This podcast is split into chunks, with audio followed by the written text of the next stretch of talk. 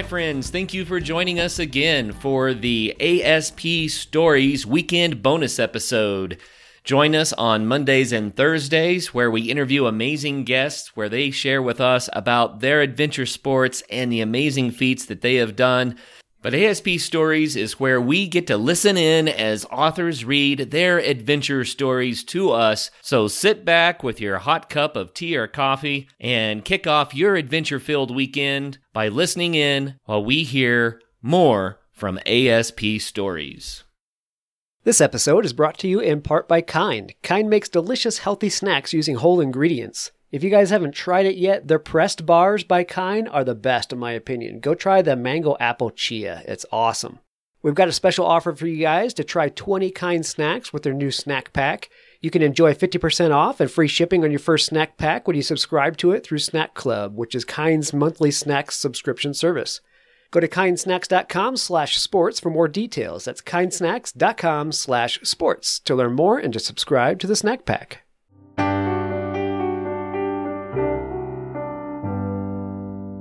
Hey guys, this next ASP Stories series will be from Nancy Pfeiffer, reading from her book, Riding into the Heart of Patagonia. You can catch her full interview on episode 322. Her website will have all the information about her and her book, and it's nancypfeiffer.com. This reading will be from chapter 1. Now enjoy. Riding into the Heart of Patagonia, Part 2. Ten years and thousands of kilometers of rugged horse trail later, Patagonia is in trouble. Multinational companies are lobbying to dam Patagonia's largest rivers and run a high tension electric line the length of this long, thin country.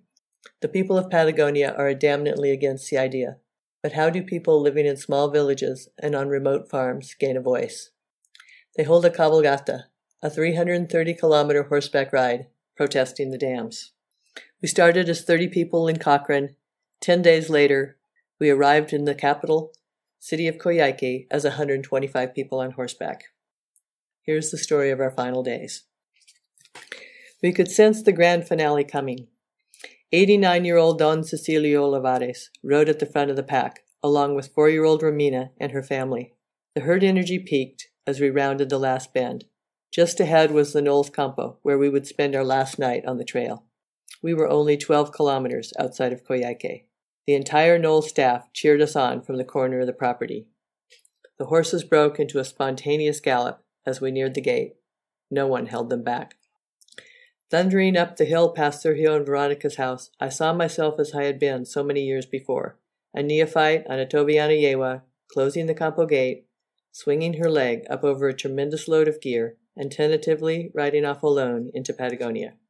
Today, like a character in an old Western movie, I galloped across the finish line. Victorious already, we had arrived. While we waited at the NOLS Campo, a meeting between the city officials and the organizers of the ride was going on in Coyhaique. Rumors about our entrance into town had been running rampant for a week. We might not get permission to enter the city. They won't let us ride into town on the main street, Calle Prat. They will try to shuttle us down some back road where people won't see us. My friend Lily had been chosen to represent Puerto Ibanez at the meeting. I trusted her to fill me in. The possibility of us traveling more than 300 kilometers to be denied the right to enter the city worried me. Was all this fuss really about a little horse shit in the plaza?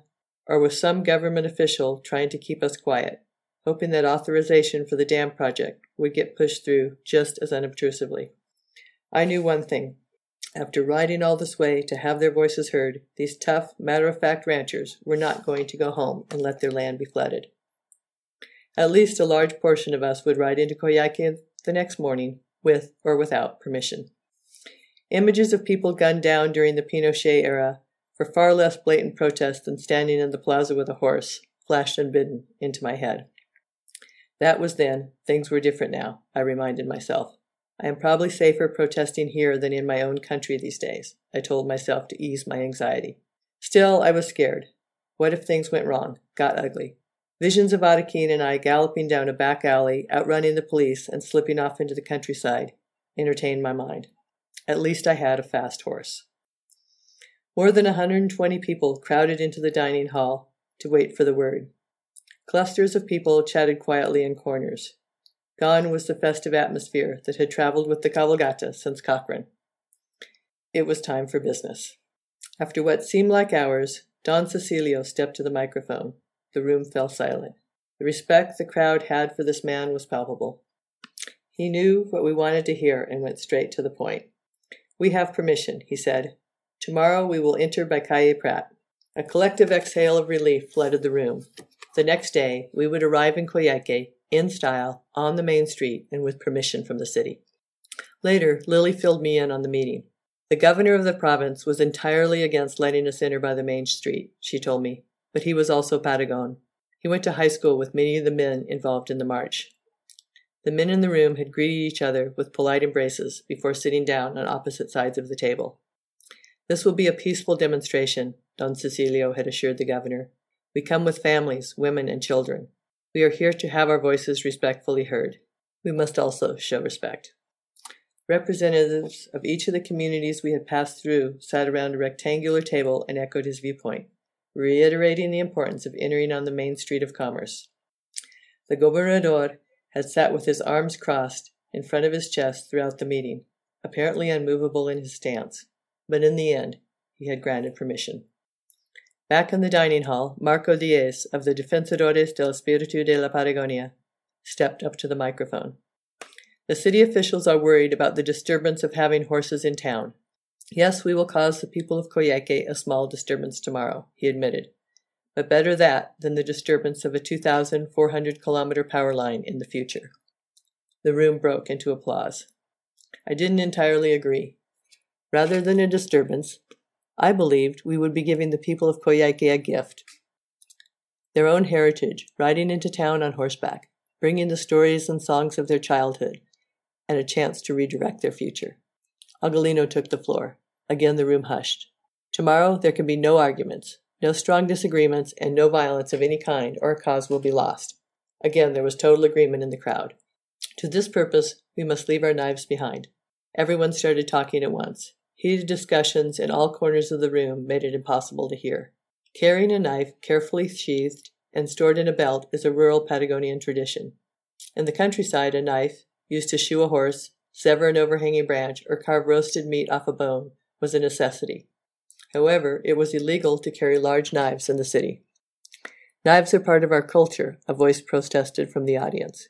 Yes, knives are part of our culture, Aquilino agreed, but this demonstration is not about knives.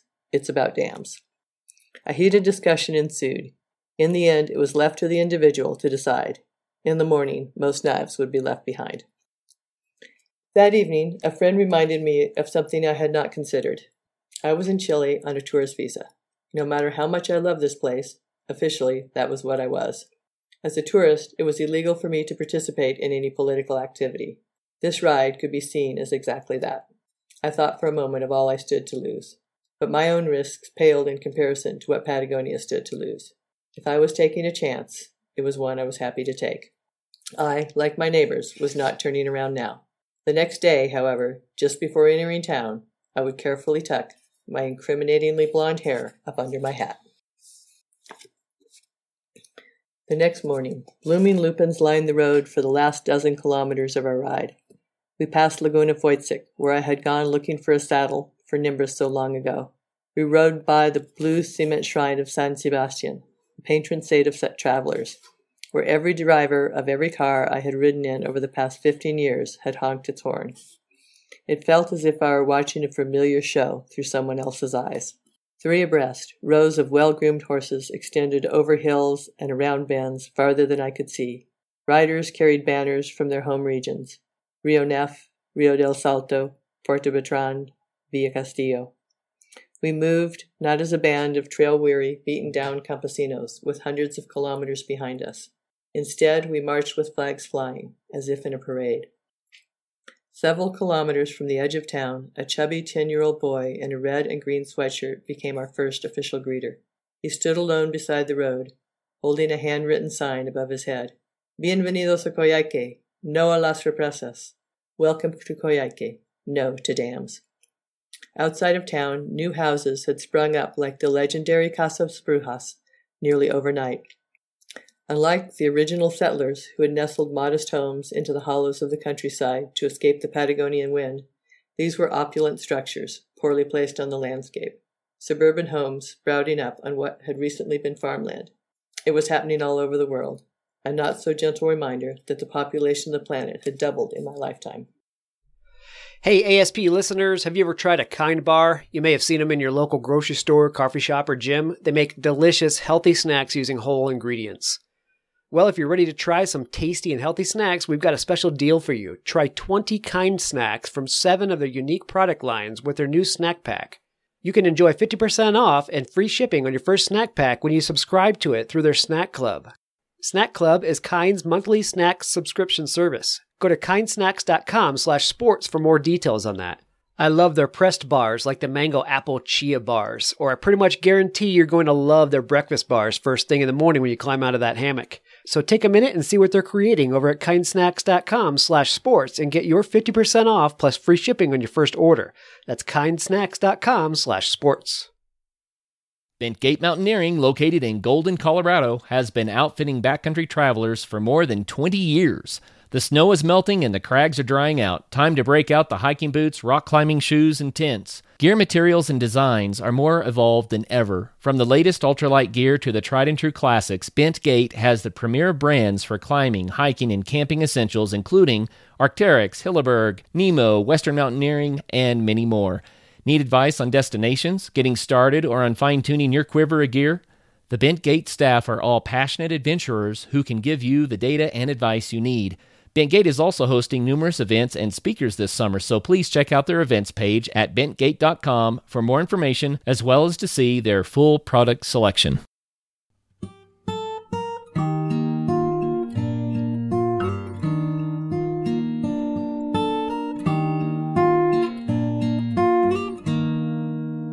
As we entered Coyhaique, our reception was well beyond anything I had imagined. Calle Prat was packed. People stood waving on top of cars draped with banners proclaiming No Endesa and Rios Libre. Pancho's wife Cuchi held chubby one-year-old Lorenzo in one arm and waved wildly at me with the other. Corey, his wife Malinka, and their new baby girl Mila cheered us on from the other corner. Gone was the horse parking lot at the edge of town. A giant Sodimac, the Chilean version of Home Depot, stood in its place. These days, even during the afternoon siesta, the square bustled with people in business suits. The pleasant, small town I had come from fifteen years ago had somehow become a city. Waves of dark heads filled the streets and flowed with us into the plaza as we marched down Calle Prat. Hundreds of tiny Chilean flags, waved by riders and watchers alike, reminded me that these people were not here to resist Chile. They were here because they loved their country and wanted to protect it. We were not the only people who had traveled a long way to be there that day. Signs marked the gathering places for people from outlying communities. Bahia Murta, Tortel, Rio Tranquilo, Mañihuales, Ñirehuao. I saw folks from Cochrane and Lago Verde. I caught glimpses of people I hadn't seen in years. My urge to stop and share a beso with old friends was pushed aside by the momentum of the parade. I could only wave wildly as familiar faces appeared and then disappeared into the crowd. My spirit soared with the power of waving flags and yelling in unison, Endesa, entiende, la vida no se vende. Endesa, understand, life is not for sale. But while observing a moment of silence outside Endesa's HidroAysén office in Coyhaique, I cried silently into my sunglasses. We circled the plaza once and pulled our horses to a stop while the entire crowd sang the national anthem. Pure Chile is your blue sky. Pure breezes cross you as well. Your flower embroidered fields are the happy copy of Eden. The crowd sang loudly and sweetly. I sat in awkward silence. I had not learned the Chilean national anthem in school. We circled the plaza again and stopped in front of the municipality building to await the attention of local government officials. We were going to have a long wait. The intendente of the region, Viviana Betancourt, had decided to travel 570 kilometers to Villa O'Higgins that day. Don Cecilio, in his white collared shirt and slate gray suit coat, sat astride his leggy alazan. The Chilean flag leaning on his left shoulder, he spoke eloquently to local and national news reporters. We do not want to dam the Baker River. We do not want to destroy our fatherland, this place where we have lived for generations. It is for our children. Why now, We understand this country is short on energy, but we cannot change this thing by destroying another thing. Don Cecilio's wisdom touched closely on the words of Albert Einstein. Significant problems we have cannot be solved at the same level of thinking with which we created them. One by one, people took the microphone. A man in a business suit spoke for the rural people. The pobladores of Aysén understand that they live in a privileged place. They love the land and know the importance of protecting our natural resources for themselves and for their children. I also understood a bigger picture. This land and this life have value beyond what someone will pay. At a time when people throughout the world are trying to figure out how to live more sustainable lives, an intact system of working family farms is an asset the planet cannot afford to lose. All afternoon, people told their stories, their family stories, and the stories of the history of this place. Six horses abreast, Arlequin and I stood, packed nose to butt, with the other horses in the searing sun.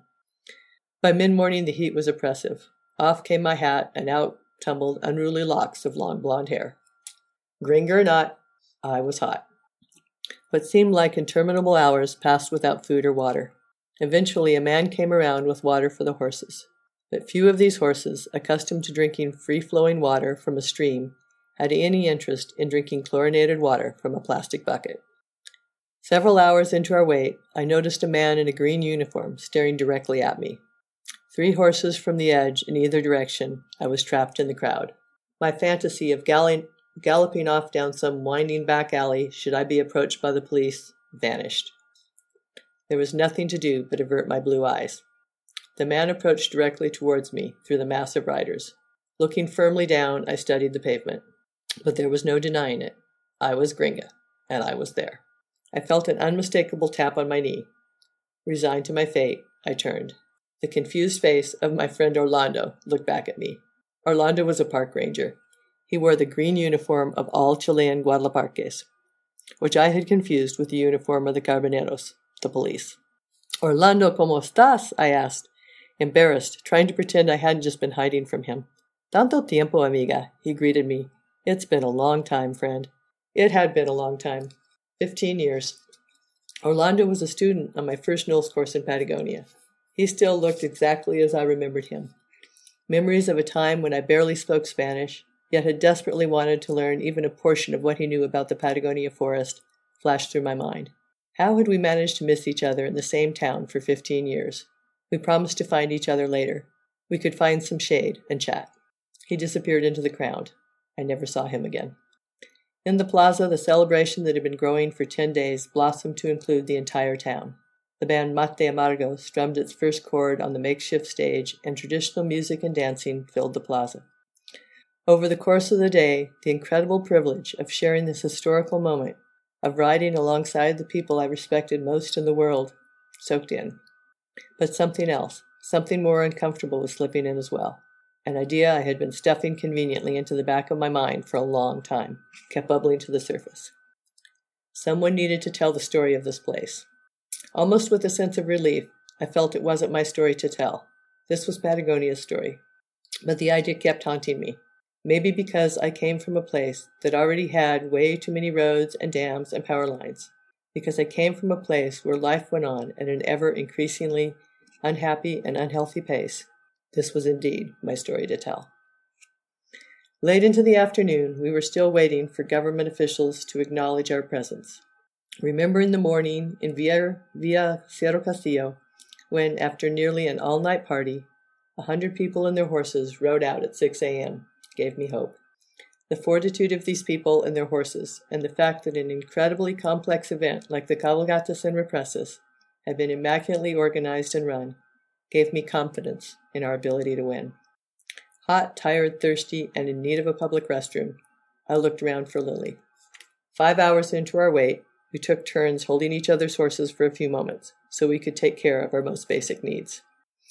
My companions chatted casually from astride their horses, apparently unconcerned about how much longer we would be standing there. Patagonians wait for the rain to stop. They wait for the river to go down. They wait for spring to come and their lambs to get fat. Doing business in Patagonia, as I had repeatedly learned, requires long periods of waiting.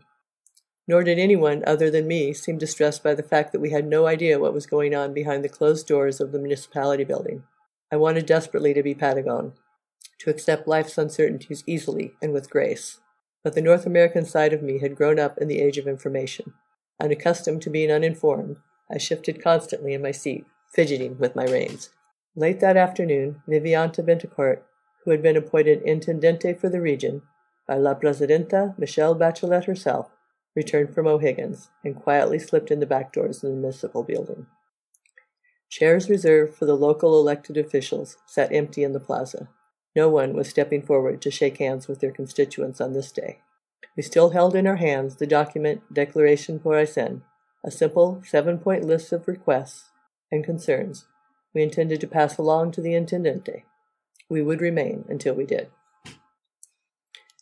Seven hours into our wait, Aquilino, Don Cecilio, and a few key spokesmen from our group were allowed inside. Most of the riders had no idea what was going on, nor how much longer we would be waiting.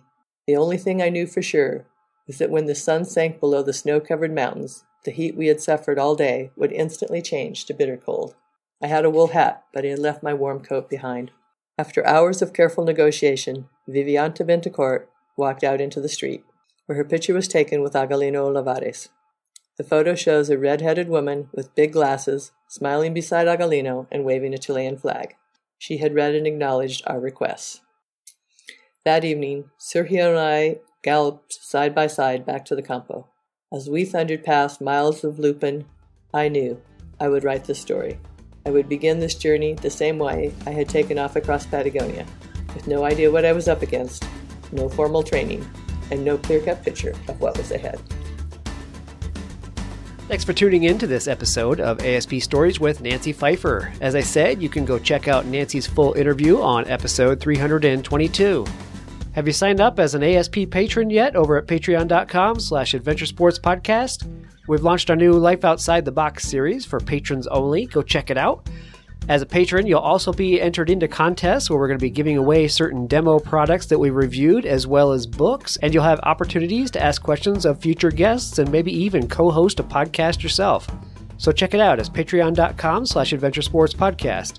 Thanks, guys, and now get out there and have some fun.